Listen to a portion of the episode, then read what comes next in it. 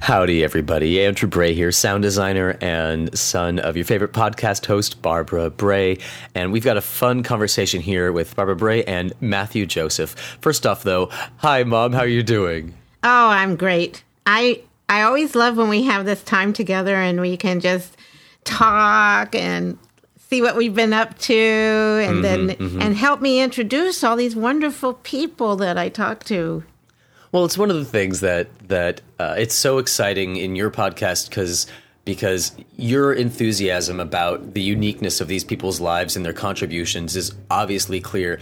But I just love I love talking with you personally about it and giving the audience a little a little taste of just how jazzed you are about these people even when you're not talking to them. I just think that's just it's so invigorating.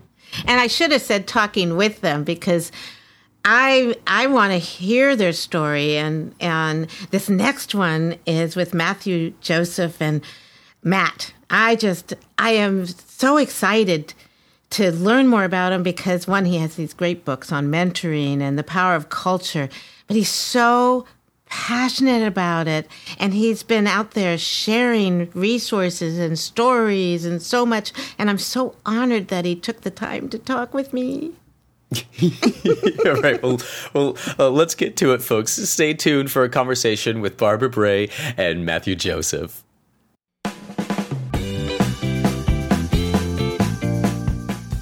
I have someone here who I've known on Twitter. Let's see, a long time, I think. I feel like I know you. We know each other. We've known each other but we've never been able to really get a chance to talk like this. So this is going to be fun. No, I'm excited. Look forward to it. Oh, this is so great. Well, let me introduce you. Sure. Dr. Matthew X. Joseph, and we're going to talk about the X in a minute. All right, I like that. And your title, Director of Curriculum and Instruction at Leicester Public School in the Greater Boston area. I got it pronounced you right. Did. Good for you. You helped me out. And I, I just love saying this, is that you've collected incredible insights on how best to support teaching and learning. And you know, that's kind of my direction. I know, and that's why this is great stuff here. And your work has led to nationally published articles, opportunities to speak at multiple state and national events. In fact, you're going to be speaking at one real soon. We're going to talk about. Great. And um, you you have two books. You are the author of Power of Us, Creating Collaborative Schools, and co author of Modern Mentoring, Reimagining Teacher Mentorship. That, that's accurate. That's all. That's all that stuff. Yeah. Oh, then we could just talk about fun stuff, though. all right, great. Let's talk about Oakland, California. What's going on out there? Oh, it's going to be hot today, almost 100. wow. I know, but I stay inside when it's like that. How about you in Boston? Um, it's actually starting to get a little bit warmer. I was out this morning with my dog taking a walk, and it, I actually had to put a little sweatshirt on. So, and I don't typically get cold, so it was a little chilly, but we're hoping to get up in the 80s or 90s this week. So it's been good. Oh, that's nice to hear. I mean, it's uh, a lot of us haven't been able to get out, so we're going to talk about that too in a little bit. Yes, great. We got we got a big agenda here. Yeah, we have a lot to talk about. Well, this is all about you. This is all about you. So I always like to know about your background. So why don't you just tell us a little bit about that? Sure. So uh, little Matt Joseph grew up in Berkshire County. Um, I grew up with my mom and my sister. We grew up just the three of us, and it was it was awesome to see her reinvent herself as a youngster myself. And when we were um, when I was in second grade, we moved into our own house, just the three of us, and had an opportunity to really become close knit as a family, helping kind of raise my younger sister, seeing my mother put herself through school again, and seeing the importance of education. And during that time when I was, you know, third through eighth grade, and that real pivotal years, my aunt Nancy, who was a, a professor at North, Northeastern here in Boston, had an opportunity to spend a lot of time with me. And she's somebody in both of my books that I talk to as my kind of educational superstar who's been there. Obviously, my mother's been there every step of the way in her way. And then my aunt Nancy's been there to support me, encourage me to continue to, to push me along, even when I would have to ride my little bicycle in, Pittsfield, Massachusetts, up to my uh, reading support and, and, and help through through all that. So Nancy has been there for me. So I grew up in Pittsfield, Massachusetts, in Western Mass, real Western Mass. and then attended Springfield College for elementary education and then had an opportunity to start working in, in Pittsfield in my early years as a teacher, elementary teacher, grades three and five. Wow. Wow. That's kind of, I know Pittsfield. I've heard about some wonderful You things do? there. Do you- Okay. yeah. Yeah. They do a lot around personalized learning now. And I've heard about it anyway. We were actually the first um, town in Massachusetts to go one to one. I was part of that group working with Apple when when Maine did it 17 years ago. Apple came to Pittsfield, and I worked with Governor Angus King to try to start that in Massachusetts, and it was it was a great um, opportunity to see that creativity, to see an initiative start well before its time. And I hear districts now talking about going one to one, and I was saying we did this 17 years ago in, in Berkshire County. BWLI, Berkshire Wireless Learning Initiative. Isn't that amazing? Yeah, Other people are still trying to catch up or start doing it. Exactly. They're starting to talk about it, and we were we were a little before our time, and we made some missteps. But I learned a lot as a young, at that point, young leader before I was even a principal to see see the power of leadership, but the power of ideas as well. That's amazing. Who was the superintendent that really started that? Uh, well, there were a couple, but uh, Dr. Connors at the time had an opportunity to to work with Apple, work with our local businesses as well to raise the money to talk about the the power of student voice. But it also showed me, unfortunately, what when there is a change in leadership and that same vision isn't carried forward, how that can actually have a district take a step back Ah, which led me to my next position in a, in a different district in a different part of the state. ah. Well, that does happen when you get a different leader and their mission and vision is just going in a different direction and it's not Yes. your mission. So, you know, I do a thing on why, define your why. And I, when your why is challenged, it makes it tough, right? Correct. So, what, when you were growing up, what was it like when you were a student? Um, it was definitely, uh, as I said, I grew up with my mom, my sister, so we had some challenges. We had some both, you know, financial and emotional challenges that I would never say led me into having issues in school. But what it did do is I noticed early on that teachers lowered the expectations for me. They felt sorry, poor Matt, and boy, did I take full advantage of that. And I played right into it. Like, yeah, it's been a tough night. I shouldn't do homework. And and I saw early on as a student, if you're not pushed, when I got into high school and early years of college, I wasn't a great student. I had trouble reading. I wasn't. I didn't have a great work ethic. And so, as a learner, though, I picked up quickly that my learning style is I can sit, pay attention, and I soak it all in. And as a, a learner in high school, when I wasn't a very strong learner. But then in, in college, at Springfield College, I learned early on that the best way for me to learn is go in and dive in, fully participate, ask questions. People are annoyed if I ask questions. I don't care because the way I learn is to participate. And I told a story. I just did a keynote, actually. I was at a live event a week ago down in Texas. And I shared a story that my freshman year professor in college saw that I struggled and saw I didn't like to write and let me keep a journal of every single day of my freshman year. And boy, did some of the things she probably didn't want to read. I still have it, and I share that story because she let me be the learner I needed to be. And I succeeded at freshman English. Um, my mom always says, make sure you tell them you got an A too. And it allowed me to see the importance of a powerful teacher and allowing the learner to learn and express their learning the way that fits them the best. That's amazing. And it essentially kept through as an adult learner when I went back to Boston College for my educational doctorate. I was the same student. I didn't, not that I didn't read, you obviously have to read, but my learning style was talk with the professor, get pushback, learn, make mistakes, dive in, do projects, because that's how I learned and I still learn. I, that's why I love to go to events. That's why I like to meet and talk with people like yourself because I take so much away as the learner that that's how I process information. I'm like you. I, I was, I for well, my whole life was I didn't have the support in schools, and I, I became really shy. I didn't ask a lot of questions, but as soon as I realized I had a voice, you couldn't shut me up. I had to ask questions, and that's who I am.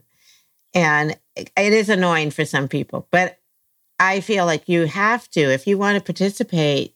you may not understand something, you have to ask. Yes, and, and and that's so that was the learner. That was and I think that carries into my role as a leader and as a person who's driven. You talk about your why. That is that is my why. My why is to help others turn their potential into power. That is what I I walk in my passion. I try to do that in the books that I wrote, and I think that's because some people, my aunt Nancy, my guidance counselor, in my letter wrote, you know, I wasn't a great student, but he's a diamond in the rough. She wrote that. And then that freshman year uh, English teacher. So they allowed me to take my potential and sprout essentially. And that's, that's my why. And that's my drive at, you know, a 49 year old educator in Massachusetts. Still, it's the same, same mission for me. A diamond in the rough. what, how old were you when she said that? Uh, it was Nancy Wojkowski, in case she happens to listen, and it was my senior year in high school, so 1989. That was her letter of recommendation to Springfield. Wow. So those are the things that I remember because that drives me now, and still as a aspiring leader, younger, that I remember that people did that for me. And the best way I can show my aunt Nancy, the best way I can show Nancy Wojkowski, the best way I can show the teacher at Springfield College is to carry that kind of vision forward for for education. Well, it's like you're paying it forward. It's like if someone does this for you, and that's why we can model that and do Correct. it for others, and uh, you do, and that's what's so wonderful. I love that potential into power is just beautiful. So now where are you? So jump ahead. I am currently now the uh, the director of curriculum and instruction in Leicester, Massachusetts um, is where I'm at. I live in greater Boston area, I live in Millis, Massachusetts. I moved out here before um, when I left Pittsfield. I got a principal's role in Attleboro, Massachusetts. So I was a principal for five years in an elementary school. Then I moved to take. I took a role in Natick, Massachusetts, and then I had, went to Boston College, finished that, and I had a chance to move into district leadership in Milford, Massachusetts, and then now in Leicester. Both in the um, Milford was more in the ed tech side of it, the digital learning, and then this role is curriculum and instruction. You know, I, I want to go back to when we talk about your family. There was something sure. we mentioned in the beginning when the introduction was the X. What is the yes. X? That is a that is a family name. So I told you my aunt Nancy and my mom and my aunt Barbara were all sisters from George Xavier Joseph. And that was my grandfather. And he was somebody who actually at the time um, lived in Pittsfield and then moved out to Cape Cod and was one of the foremen of when the Cape exploded in, into building. And one of the things that he always said to me is that I didn't finish high school, and that's my biggest regret. And it's something that I want for you and your family moving forward. And he's somebody that was inspiring to me to see his work as I wouldn't say uneducated, but not formal education. And then my aunt Nancy kind of carried that forward, and then myself. Um, my middle name, Matthew Xavier Joseph, and my f- first son is Shane Xavier Joseph, and just carrying that forward as our, you know, our smaller family of my mom, my sister, myself, my granddad, and so we carry that little tradition forward, and that kind of went into me as a teacher is that I wanted to be that person. You know, as a younger student, I told you we had a little bit of struggle. So uh, teachers were important to me, especially male teachers, because I didn't have a lot of male role models. So that's how I ended up really going in that direction and wanting to be that for the, for the other kids going through similar things. And that led me to the Berkshire Wireless Learning Initiative, where I saw some leadership and I saw how leaders could actually shape more than just the 22 kids in their class. Um, and had an opportunity to go to North Adams State, which is locally, to get my principal's license, and ultimately led to a principal's role and I saw the power of leadership within a school building. And I love being a principal, love seeing the kids. Um, but I also saw if I really wanted to walk in my passion, and, and it's to step away from the individual minutia of leading a school, which is critically important, but having the opportunity to coach and mentor teachers, principals, and other educators. And that's what landed me in my district roles, not because I did want to be a principal, but because I thought that was my next evolution in leadership. What a story. no, but the, what's great is that um, you see the roles, each role that you've been in. I mean, we didn't talk about you being a teacher. I've, you know, I never, we kind of skipped over that. Yeah. And, and to be honest with you, and I share this, and I share this when I speak to groups of people. I don't, if I look at myself now as a teacher, I wasn't a great teacher. I was good, but I wasn't as impactful and effective as I could be. I think the skill set that I have in a leadership role is fits better in the education world than me in a classroom day to day. It just didn't fit the things that I really like to do um, as an educator. Well, you are making a difference, and so trying. Yeah, well, it, it's uh, it's a struggle. I mean, is that why you wrote some book? What so, was your first so book? Which book did you write? So the first book was The Power of Us, and that really stemmed from the research I did at Boston College. And I looked at job satisfaction of teachers and how can we enhance the job satisfaction and really studied the difference of things we have to do. We have to come to work, we have to take attendance, we have to give assessments. So those aren't going to change. So, what are some things that building leaders or district leaders could do to impact job satisfaction? And I researched that and saw that culture was one of the ways that leaders could shift the way teachers stay past year five. And I won't get too deep into the research, but that's typically when teachers either leave the profession or excel. So I wrote a book about the three big findings I found were that when teachers felt valued, when teachers had collaborative opportunities, and teachers had someone to mentor them, that's how their job satisfaction increased. So the first book was about collaboration, and the second book was about mentoring. So I'm working my way through what enhances job satisfaction to support building leaders and teachers in that work. Well, I agree with you. That first year is the toughest, and a lot of times, if they don't have a good mentor, it's it's tough for them. But to make it through to year five, especially now, I don't even know how they're doing it. It's tricky. And I think that was a big motivation of writing the book was that there's a lot out there on year one mentors and a lot on mentoring program.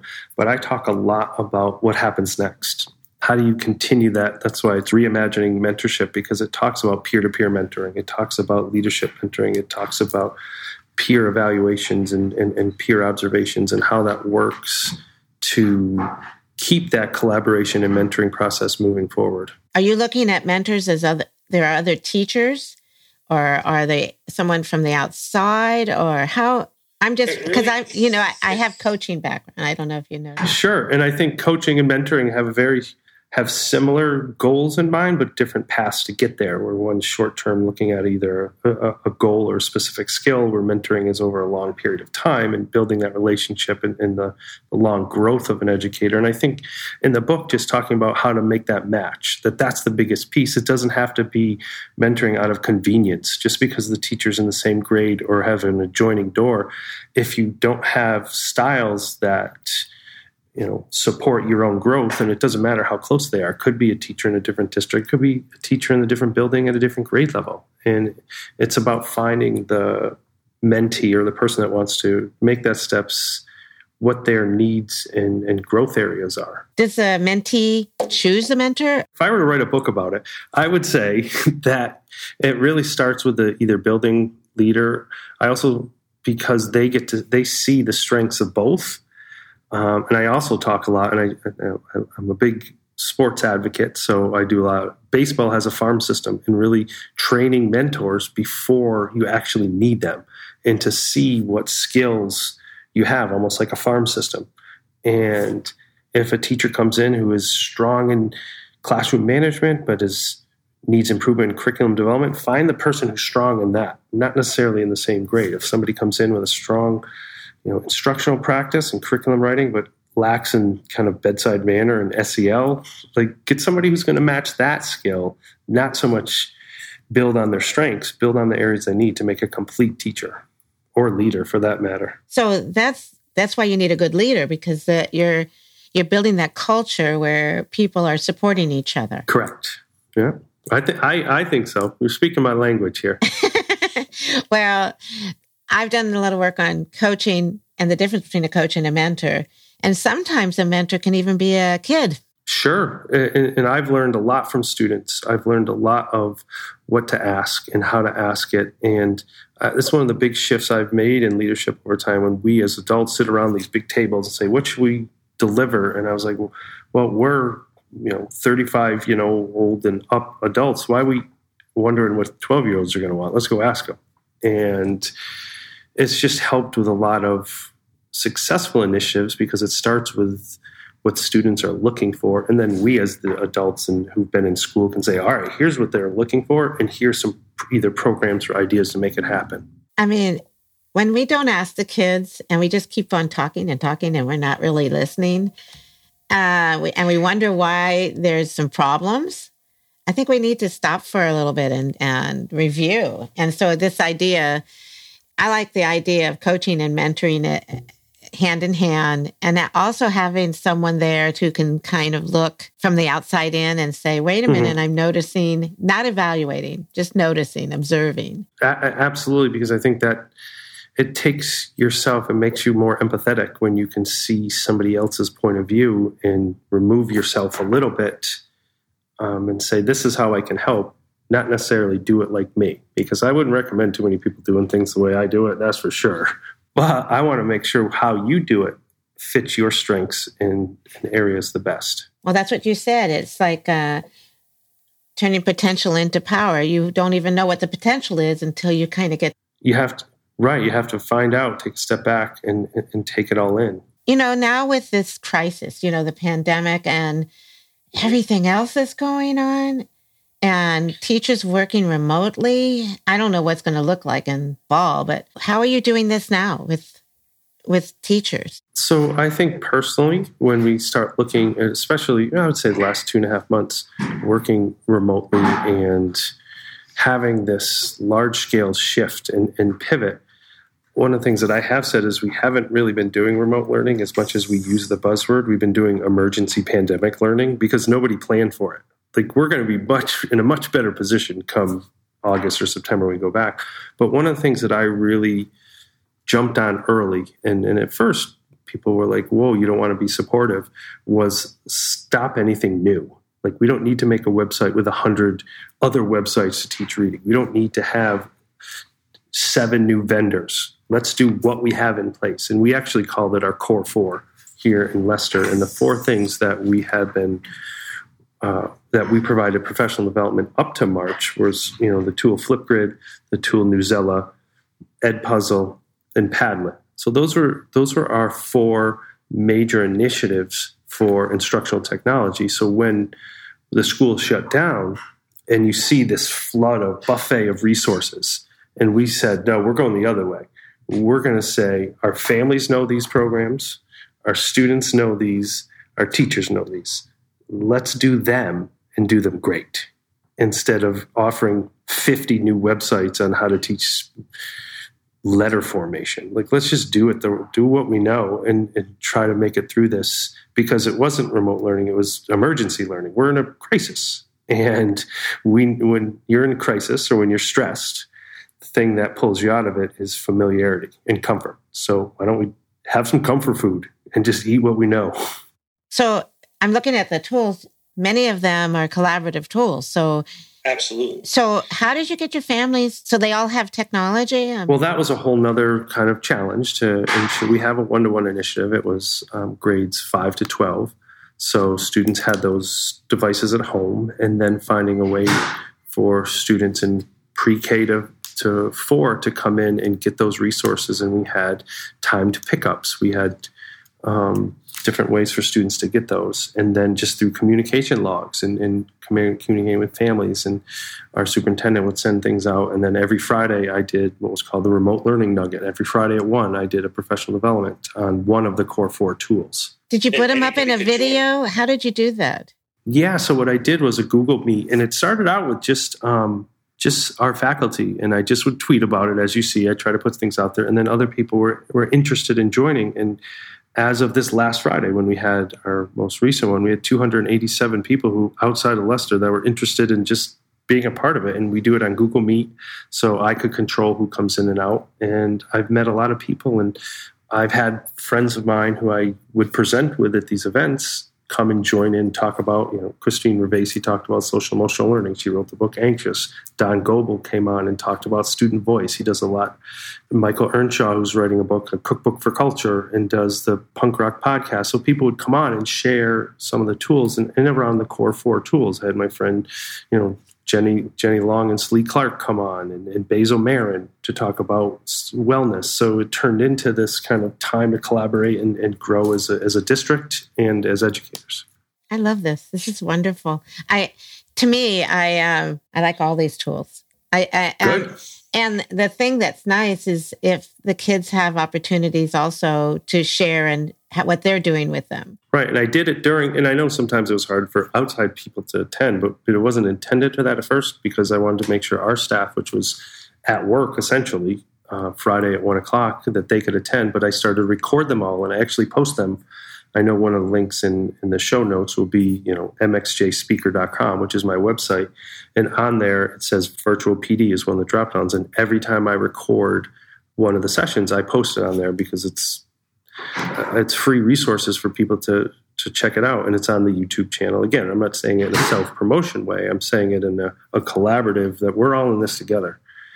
And one of the things i've said from the beginning and i and, and i believe this when we talked about some of the tools was we heard the we heard the phrase you know social distancing over and over and over. And i said it's actually physical distancing. We need to keep away from people. We don't need to not be social with each other. We need physical distancing not social distancing. So when we looked at the crisis that's how we addressed it. And that's how i tried to address it as one slow down to go fast. Few things do it really well and then bring others in to really enhance what we're doing and have other people's voices because to be honest with you after about the third friday in a row i got sick of listening to myself so i was like who can i bring on to actually do this better than me and it really it was it was great to have both my friends to see them online and to learn myself Oh, I know. I'm learning so much. I, especially now with the Black Lives Matter movement. yes I live in Oakland,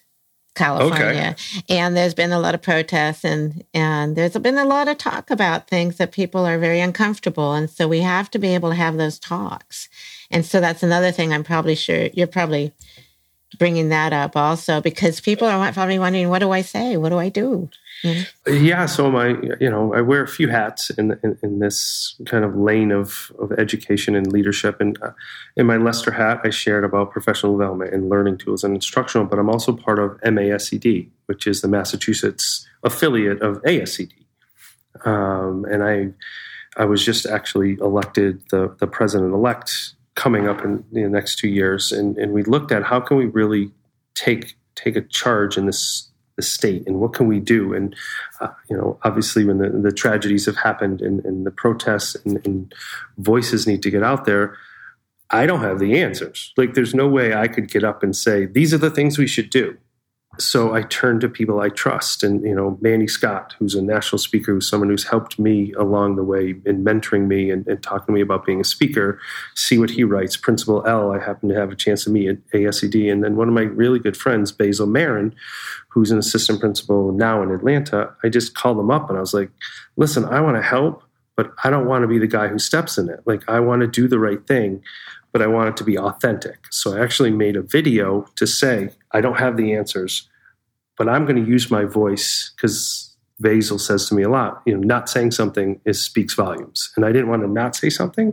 but I also didn't want to say something unintelligent um, to make things worse. So I had an opportunity to talk with him, and then I went to the MASCD board and said, I want to pull together leaders who have a voice in, in this field, who I can learn from, and that can bring a different perspective. And uh, they agreed. And I reached out to eight amazing leaders who are all coming on, who all are big advocates in equity, who all are either part of ASCD or believe in the mission. Some are my friends, some I've never met. And I wanted to have a, a mix of public school educators, men, women and that can both educate me. And listen, in Massachusetts, we don't have a ton of diversity outside of Boston, Worcester, Springfield. So this message is important. I'm a 49 year old white leader. And uh, for me to grow and to, for me to model what that looks like, I have to, as I said, as a young learner, immerse myself in it. So I'm going to bring people together that can teach me, but also have the opportunity to have other voices heard too. So, as a white teacher in Oakland in Yes. mostly Title One schools, I was immersed, but didn't have a real understanding of uh, what it meant to be Black. And so right. I am doing the same as you.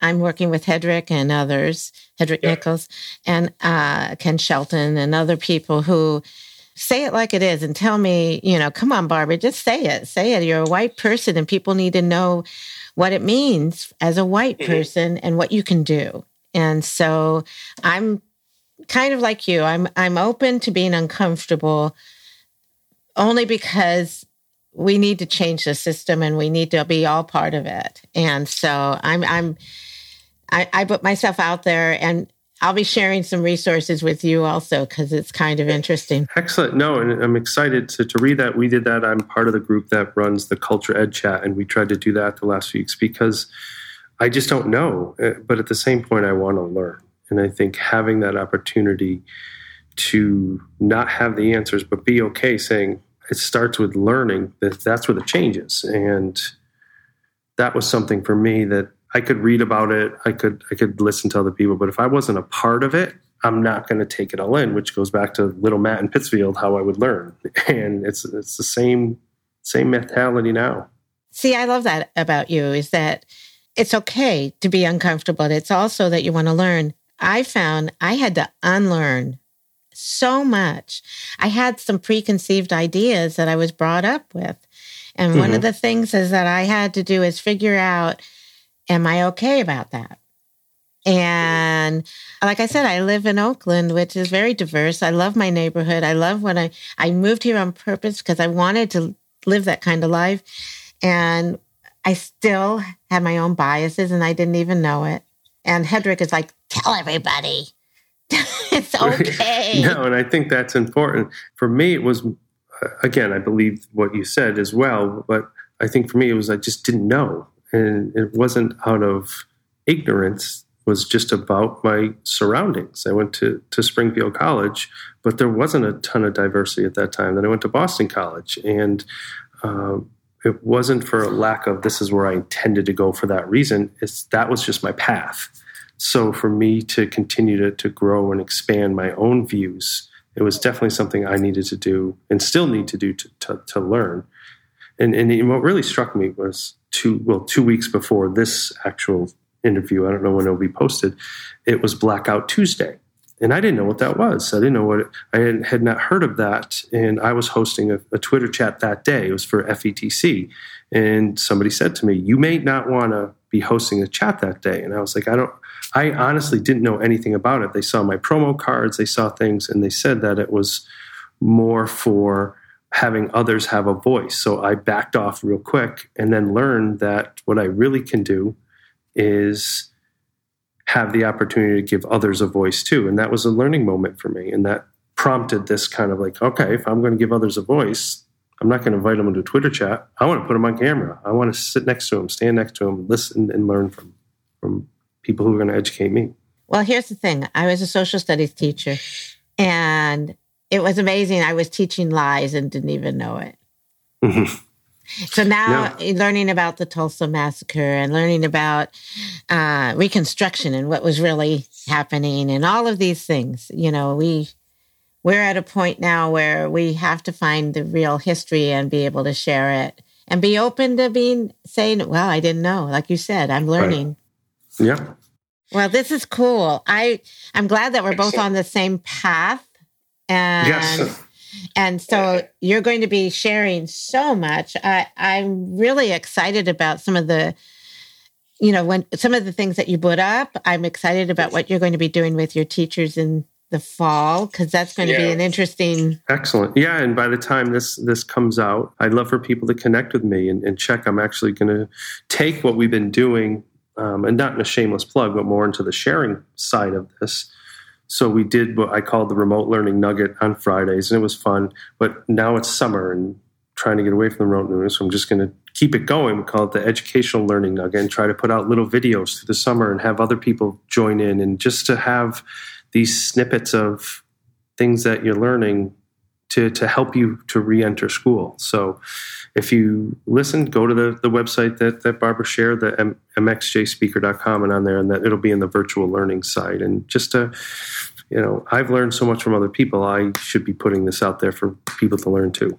Matt, this is just amazing. I just love this. I, have learned a lot about you. I know what the X means now, and I know a lot about your life. and uh, I'm really honored to know you. All right. Well, thank you for for having me, and um, it was great to be a part. And we can chat again, not online or not on podcasts, and just connect as as two friends. Oh, I would love that. And we always see each other on Twitter, so we'll definitely yes. do more. Good stuff. Thank you so much. You're welcome. This is Barbara Bray. Thank you for listening to the Rethinking Learning podcast and my conversation with Dr. Matthew X. Joseph. Make sure you check out the blog post that goes with the podcast about Matt. And it's on my Rethinking Learning website, and it includes resources about mentoring, those education learning nuggets he mentioned, and so much more. You can subscribe to my website at barbarabray.net to receive announcements, updates, and if you go, you can even check out guiding questions about my book, Define Your Why. I hope you subscribe to my podcast because we'll be sharing ideas and stories while we're staying home during this crisis. And now we need each other more than ever. All of our stories matter. So keep sharing your story and please stay healthy and safe.